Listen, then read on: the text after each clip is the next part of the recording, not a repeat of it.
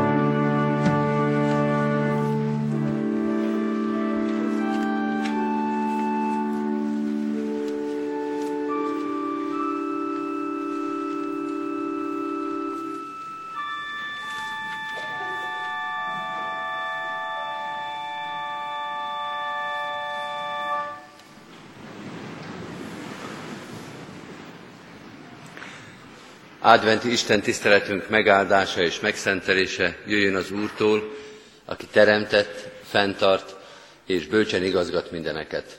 Amen. Kedves testvérek, hallgassuk meg Isten igéjét, ahogy szól hozzánk Lukács evangéliuma 15. fejezetének 11. versétől a 32. verséig tartó ige szakaszából. Isten igéjét alázatos szívvel, figyelemmel hallgassuk. Isten igéje így szól. Aztán tovább folytatta. Egy embernek két fia volt.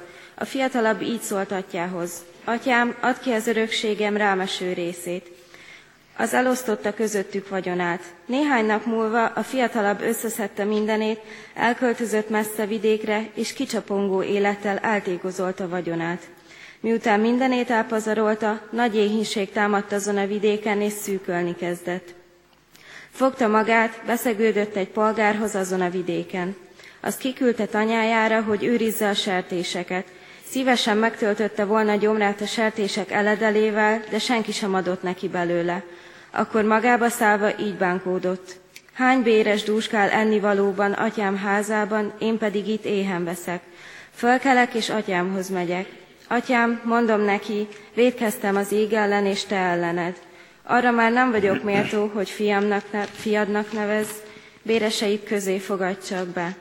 Fölkerekedett tehát, és visszament atyához. Atya már messziről meglátta őt, és megesett rajta a szíve. Eléje sietett, nyakába borult, és megcsókolta. Atyám, szólt a fiú, védkeztem az ég ellened, ég ellen és te ellened. Már nem vagyok méltó arra, hogy fiadnak nevez. De atya megparancsolta a szolgáknak, vegyétek elő hamar a legdrágább köntöst, és adjátok rá, húzzatok gyűrűt az ujjára és sarut a lábára. Vezessétek elő a hízlat borjút, és öljétek le. Egy, együnk és vigadjunk, hiszen a fiam meghalt, de föltámadt, elveszett, de megkerült. Erre vigadozni kezdtek. Idősebb fia kim volt a mezőn. Hazafele jövet hallotta a muzsikát és a táncot. Hívta az egyik szolgát, és megkérdezte, mi történt. Megjött az öcsét, felelte, s atyád leölette a hízlatborjút, mert egészségben visszakerült. Erre megharagudott, és nem akart bemenni. Atya kijött, és kérlelni kezdte. De ő szemére vetette atyának. Nézd meg, annyi esztendeje szolgálok már neked, soha meg nem szektem parancsaidat, de te egyetlen gödőjét sem adtál nekem, hogy barátaimmal mulathattam volna. Most pedig, hogy ez a te fiad, aki vagyonodat parázna tékozolta, megjött, leöletted a hízlatborjút. Fiam, válaszolta ő, te mindig itt vagy velem, és mindenem a tiéd. Illet, hogy vigadjunk és örvendezzünk, mert a te öcséd meghalt, de föltámadt, elveszett, de megkerült. Amen. Isten szent lelke tegye áldássá szívünkben az igét, és adja, hogy annak ne csak hallgatói, hanem befogadói és megtartói is lássunk. Imádkozzunk.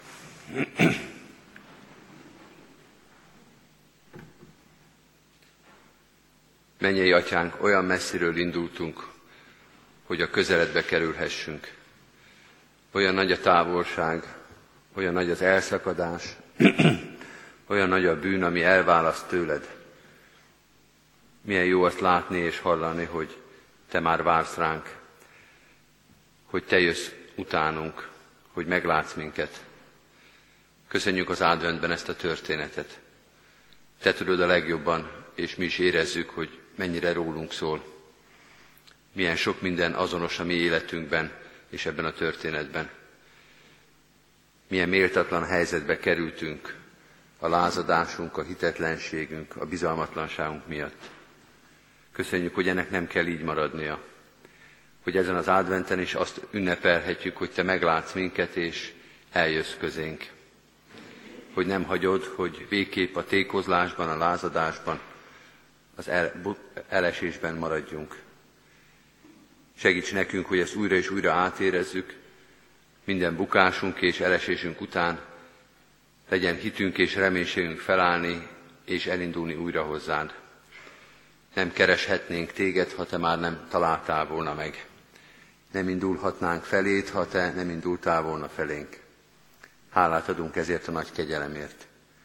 Tégy most minket készé, és nyitottál a te üzenetedre, hogy ezt a sokszor hallott igét és történetet most az advent fényében és örömében olvashassuk, érthessük, saját magunkra alkalmazhassuk, Kérjük a Te lelkednek vezetését, hogy az életünket ez az ige is közelítse, erősítse hozzád. Segíts nekünk, hogy most kikapcsoljunk az életünkből, a szívünkből mindent, ami elhomályosíthatja a Te igédet, és rád figyelhessünk. Ne az emberi szóra, ne a halott betűre, hanem a Te élő igédre. Így készíts az ige hirdetésére, az ige befogadására, megélésére. Krisztusért, ami Urunkért. Amen.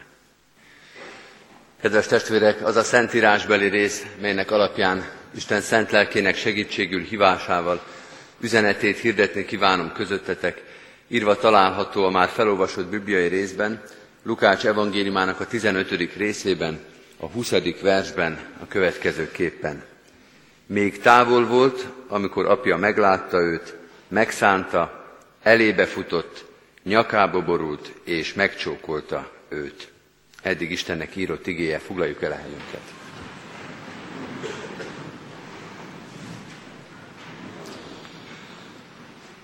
Kedves testvérek, Biblia olvasó kalauzunk szerint már karácsony előtt ajándékként kapjuk ezt a jól ismert történetet. Van, aki azt mondta egyszer a tékozó fiú történetéről, hogy ha az egész szentírás megsemmisült volna, de ez a történet megmaradt volna valamilyen csoda folytán, körülbelül akkor is tudnánk, hogy az Úristen mit készített számunkra. Annyira tömören és annyira érzékletesen mondja el azt, amiről az új szövetség evangéliuma és üzenete szól, és amire az Ószövetség is neveli és készíti a népet, hogy igazából ezzel a történettel az egész Biblia üzenetét meg tudjuk fogalmazni. Nyilván túlzás egy kicsit ez a megfogalmazás, de az nem túlzás, hogy szokatlan módon, mert adventben inkább klasszikusabb adventi történeteket szoktunk olvasni, szokatlan módon, de, de nagyon kedves módon ez az új szövetségénk, a tékozló fiú története. Érdemes most advent szemszögéből olvasni, nem nehéz, az az ige, amelyet kiemeltünk, az is nagyon sokat segít nekünk az adventi történés megértésében. Egy cselekvés sort olvasunk a 20. versben, nem a tékozló fiúnak, nem a nagyobbiknak, az otthon maradó fiúnak, hanem az atyának a cselekvéseit, hogy mit tesz. Szinte csak igékből áll ez a vers, és ezeken a cselekvéseken, ezeken a, az atyai igéken keresztül érthetjük meg, hogy mi és miért történik az adventben. Az első gondolat, vagy az első dolog, amit az atyáról el kell mondani, az tulajdonképpen még azelőtt történik vele, hogy a 20. 20. sort, vagy 20. verset elolvasnánk. Még a textus előtti atyára kell tekintenünk, egy atyára, aki elveszítette a fiát. Ezt is mondja, kétszer is mondja, egyszer a szolgáknak, a háznépnek, és egyszer külön az idősebbik fiának. Ez a te testvéred meghalt és feltámadott, elveszett és megtaláltatott. Mielőtt a 20. verset olvasnánk, ennek a páros mondatnak mindig csak az első fele az igaz, meghalt és elveszett. Ez az atya, ez gyászol. Gyászol, mert elvesztette a fiát, nem biológiailag és fizikailag, és ezzel még csak nehezebb a helyzet, mert egy lezáratlan történet közepében van. Az is nagyon szomorú és nagyon fájdalmas, hogyha valaki eltemeti a fiát. De esélye van arra, hogy lezárja ezt a történetet, és elbúcsúzzon tőle. De ez, atya, ez az atya tudja, hogy a fia az él még, méltatlan körülmények között, távol tőle, a szeretett kapcsolatot felrúgva és megszakítva valahol él, de már nem nála. Úgy veszítette el, hogy közben még valahol van, hogy mindig ott van, hogy vissza is jöhetne, hogy még együtt is lehetnénk, hogy még szerethetnénk egymást. Ez a vállás lelkileg bizonyos értelemben még nehezebb, mert átéli napról napra az ember, hogy elvesztettem, de tulajdonképpen ez történhetett volna másképpen is. Ez az atya gyászol. Bizonyos értelemben itt egy hosszú szünetet kellene tartani, és együtt sírni az atyával. Nincs annál fájdalmasabb, amikor egy szülő elveszíti a gyerekét. Jézus nem kevesebbet mond ezzel az igével, ezzel a mondattal, hogy az Isten az gyászol. A bűn és a lázadás az nekünk is rossz, az nekünk is fájdalom, az ránk nézve nagyon veszélyes, de nem hagyja hidegen az Isten sem. Az Isten sír, az Isten gyászol, az Isten gyötrődik a mi tékozlásunk miatt, a mi lázadásunk miatt, amikor látja, hogy a gyermekei fájdalomban, szenvedésben, nélkülözésben, méltatlan körülmények között a disznók vájúja mellett élik az életüket.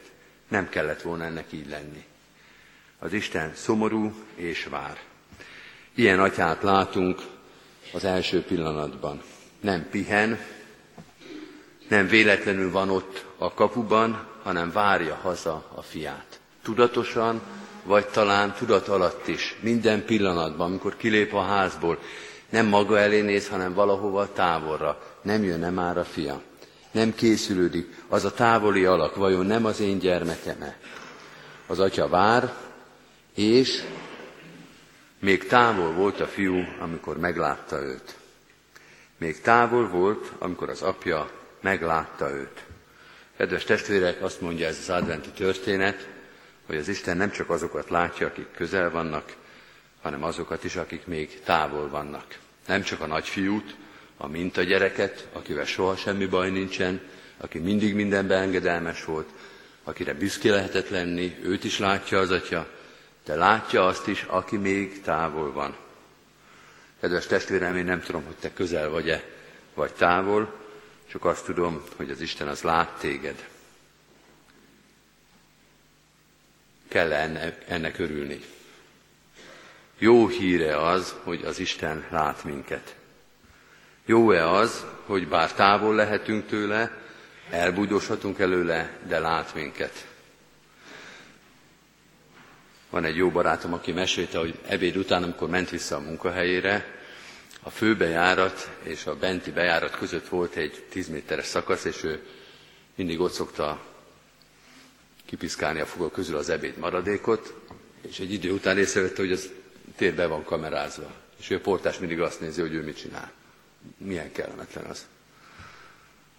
Milyen kínos az, amikor látják a mi gyengeségeinket, a mi szégyeneinket, a mi nevetséges pitiáner kis dolgainkat. De kedves testvérek, itt valami másról van szó. Nem arról a látásról, amelyik mindig azt keresi, hogy mi mit csinálunk rosszul.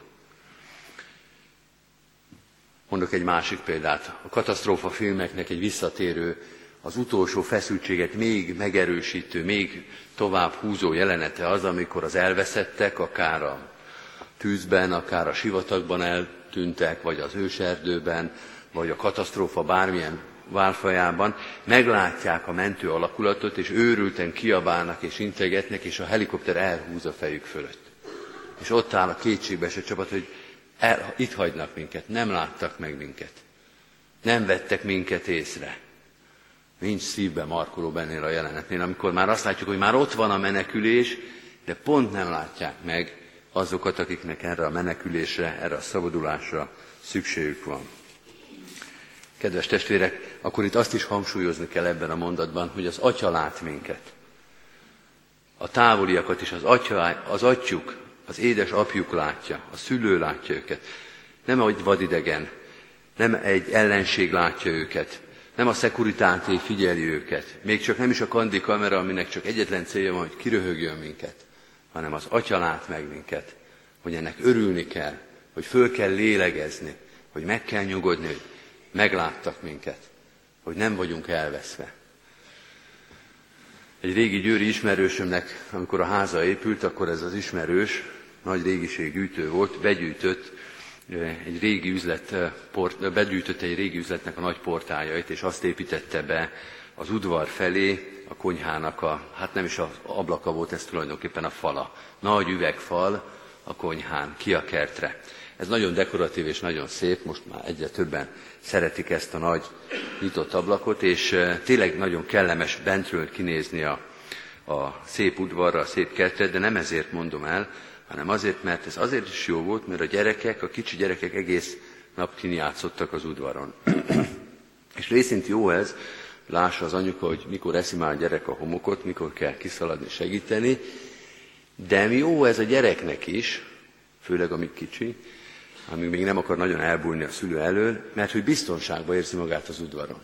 Én sokszor láttam ezt a családot, bent kávéztunk a konyhában mondjuk, és láttuk, hogy a gyerek kint játszik az udvaron, bebenéz, beint az anyjának, az anyja integet neki, és a gyerek nyugodtan játszik tovább. Nagy baj nem történt, az anya lát. Az anya itt van. Nincs itt, de lát engem. Az ablakon keresztül lát. Nincs nagyobb biztonság egy gyerek számára, amikor azt érzi, hogy az anya, az apa, az lát engem. Amikor a 20. versben azt mondjuk, hogy még távol volt, amikor az apja meglátta őt, akkor mindig erre a látásra gondoljunk. Ne az ipari kamerákra, ne a biztonsági kamerákra, hanem az atya szemére. Ha az atya lát, az jó hír. A jó hír görögül úgy van, hogy evangélium. Evangéliumot mond Jézus ezzel a mondattal, hogy az atya meglátja a fiát. Még egyszer beszéljünk még egy kicsit erről a távolról. Nem kellett volna, hogy ez a fiú távol kerüljön az atyától, és az, a fiúnak a bűne és a fiúnak a lázadása, hogy távol volt. De a textus arról beszél, az Isten igéje azt mondja, hogy nem marad ez így, ez a távolság meg fog szűnni. Az Efézusi levélben Pál szinte erre a történetre utal, amikor azt mondja a második rész 13. versében, hogy ti, akik egykor távol voltatok, most közel kerültetek a Krisztus vére által. Az Isten és az ember közötti távolságot, amit az ember okozott, megszünteti az Isten, és ezt írja le nagyon szépen nekünk a tékozó fiú története. Aki ma itt van, mondja ez az ige, az egykor távol volt. És aki most távol van, az egyszer még itt lehet. Olyan sokan vannak, akik ma nincsenek itt, akik távol vannak. Ez az ige az irányukban is, és a róluk való gondolkodásban is nagy reménységet és biztatást ad. Aki ma még távol van, az egyszer még itt lehet. Az atya vár, az atya meglát, és a következő cselekvés, a következő ige az, hogy megszánja a fiút. Az első pont után, a hosszú várakozás után már ezen nem nagyon lepődünk meg, de azért jegyezzük meg, nem ez lenne az egyetlen választás az atyának. Például tehetné azt is, hogy bemegy és bezárja az ajtót. Vagy bemegy és fegyvert keres a házban. Bemegy, kijön és gúnyolódik a fiával szembe. Mindezek helyett azt olvassuk, hogy az atya megszánja a fiút. Az emberek között a megszánásban van egy kis lesajnálás is. Szokták is mondani az emberek, hogy engem ne szálljon senki. De kedves testvérek, amikor az Isten szán meg minket, az nem megalázó. Nem azért szán minket, mert meg akar alázni, mert ki akarja fejezni, hogy ő mennyivel fölöttünk van, és mi milyen kicsik és porszemek vagyunk. Amikor az Atya ránk néz és megszán minket, akkor egyrészt reálisan látja, hogy milyen koszosak, milyen büdösek, milyen vállalhatatlanok vagyunk a világ szemében, amikor még a moslék bűzlik az életünkön, ezt is látja, de a szemében szeretet van és elfogadás. Megszánja, tehát megszereti a fiát. Szeretettel néz erre a tékozló fiúra. Mire számítson az ember, ha az Istent keresi? Erre a kérdésre Jézus azt mondja, ne valamilyen nagy intellektuális gyönyörködésre, ne a nirvánára várj valamilyen meditációra, ne bírósági ítéletre vagy rendőrség kihallgató szobára, hanem a szeretetre számíts. Ránézel az Istenre, és szeretet lesz az ő szemében. Ezt kellene tudnunk elmondani adventbe, ebbe az egész magyar társadalomba és az egész emberiségre, hogy a szeretetre készüljetek, amikor az adventbe készülöttök. És még nincs vége a cselekvés sornak, sőt, tulajdonképpen most tartunk a felén, Isten meglátja őt, Isten megszánja, és, és itt felgyorsulnak az események, vagy ha nem is felgyorsulnak, de összesűrűsödnek, mert egyszerre három igét is olvasunk, három cselekvést, elébe futott, nyakába borult és megcsókolta őt. Egy kicsit olyan, mintha fokozása lenne ugyanannak a cselekvésnek ez a három ige, vagy licitálás, hogy egyre-egyre jobban magához öleli az atya ezt a fiút. Mi történik adventben? Mert tulajdonképpen most jutunk el az adventi történethez, hogy az Isten felénk fut, hogy az Isten átölel, hogy az Isten megcsókol minket. Ez a történet, a tékozló fiú története, ezt az adventi mozdulatot írja le. Az utolsó métereket mondja, nem a fiúnak kell megtenni. Mert kedves testvérek, nem az első néhány méter a legnehezebb. Elindulni is nehéz. Az is vár magára néha. De a legnehezebb az utolsó tíz méter, amikor oda kell állni az Isten elé. Amikor ki kell mondani a sokszor útközben elpróbált szöveget, atyám védkeztem az égést ellened, és nem vagyok méltó arra, hogy a fiadnak mondj.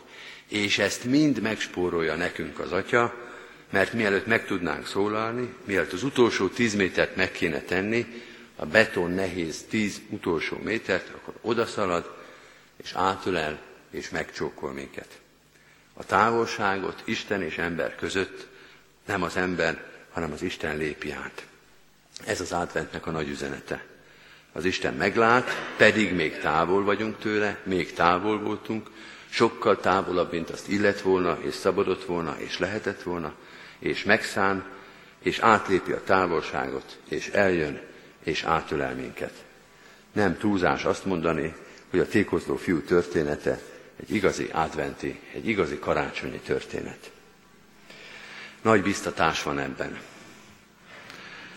Azt gondoljuk a történet végén, hogy ha a tékozló fiú tudta volna, hogy ez így fog végződni, ha elmerte volna hinni a saját atyáról, hogy nem büntetés és megszégyenítés vár rá, hanem szeretet, átölelés és befogadás, akkor sokkal korábban át mert volna indulni. Talán el sem ment volna otthonról. Olyan sokan vannak, akiknek ugyanazt kellene megérteniük, mint ennek a tékozló fiúnak. Nem jönnek, nem indulnak, nem mernek az Istenre nézni, és nekünk el kéne tudni mondani nekik úgy, hogy el is higgyék, hogyha ezt megpróbálják, hogyha elindulnak, akkor az Atya már vár rájuk, odafut hozzájuk, mert látja őket, mert ismeri őket, mert várja őket, átöleli, és magához fogja, fogadja őket. Amen.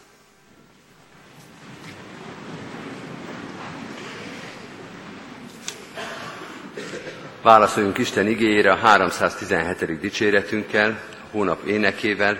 Énekeljük annak az első két verszakát, tehát két verszakot belőle, 317. dicséret. Jel, dicsérjük-e szent napon a mi Urunkat.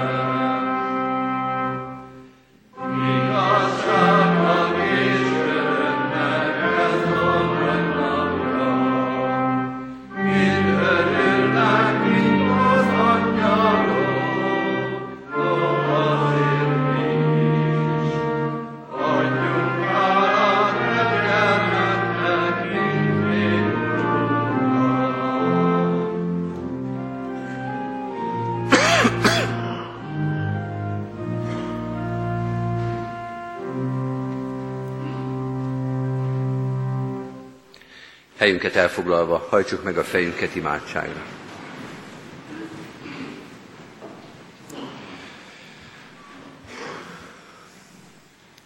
Hálát adunk néked, mennyei atyánk, hogy a te advented és a te eljöveteled nem félelmet és megaláztatást hozott nekünk, hanem örömöt, szabadulást és üdvösséget.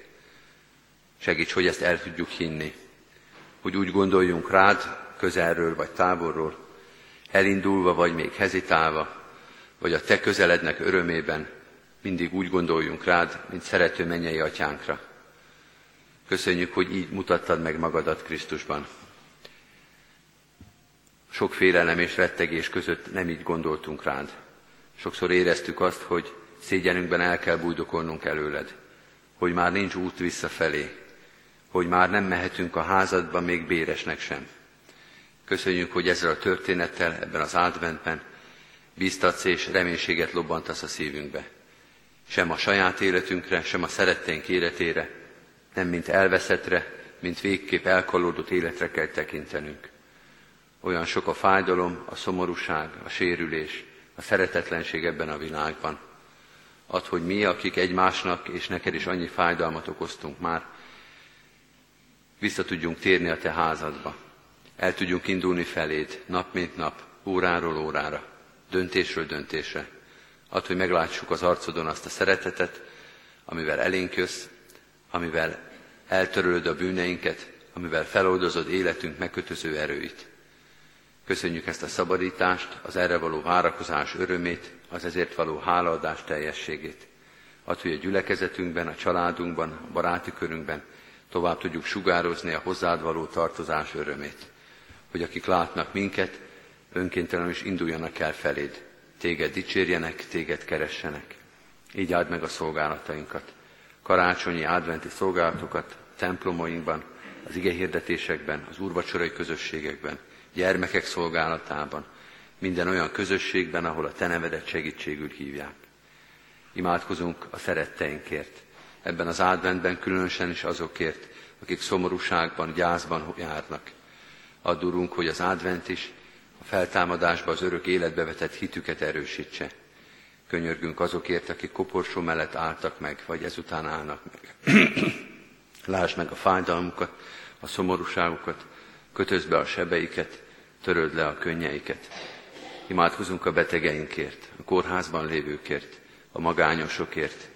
Imádkozunk azokért, akik a terhei nagyra nőttek, hordozd ezeket a terheket, gyógyítsd a betegségeiket, légy velük a magány és a szomorúság pillanataiban. Imádkozunk a távolra szakadtakért, azokért, akik tőlünk vagy tőled szakadtak távolra. Te mindenféle távolságot lélekben és fizikailag is át tudsz hatolni. Segíts nekünk, hogy ebben reménykedve tudjuk várni, visszavárni szeretteinket.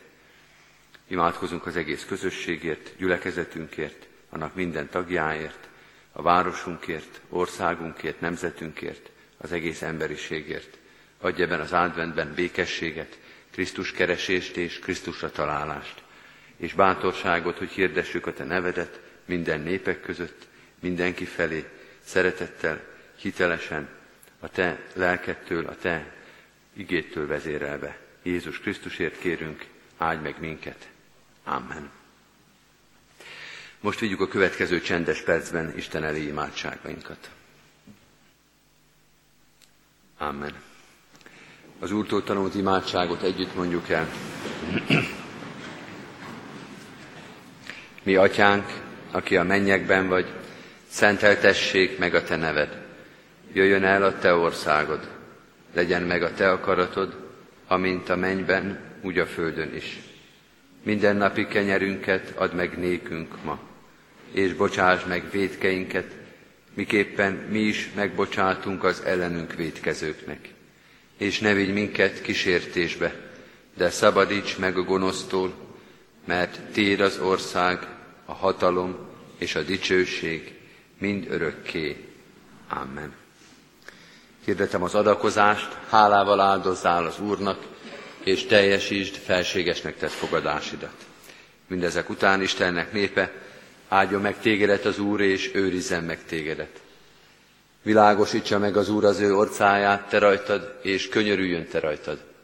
Fordítsa az Úr az ő orcáját, tereád, és adjon békességet néked. Amen. Most pedig, kedves testvérek, az áróénekünket énekeljük. A 317. már megkezdett énekünket énekeljük a harmadik verszaktól végig.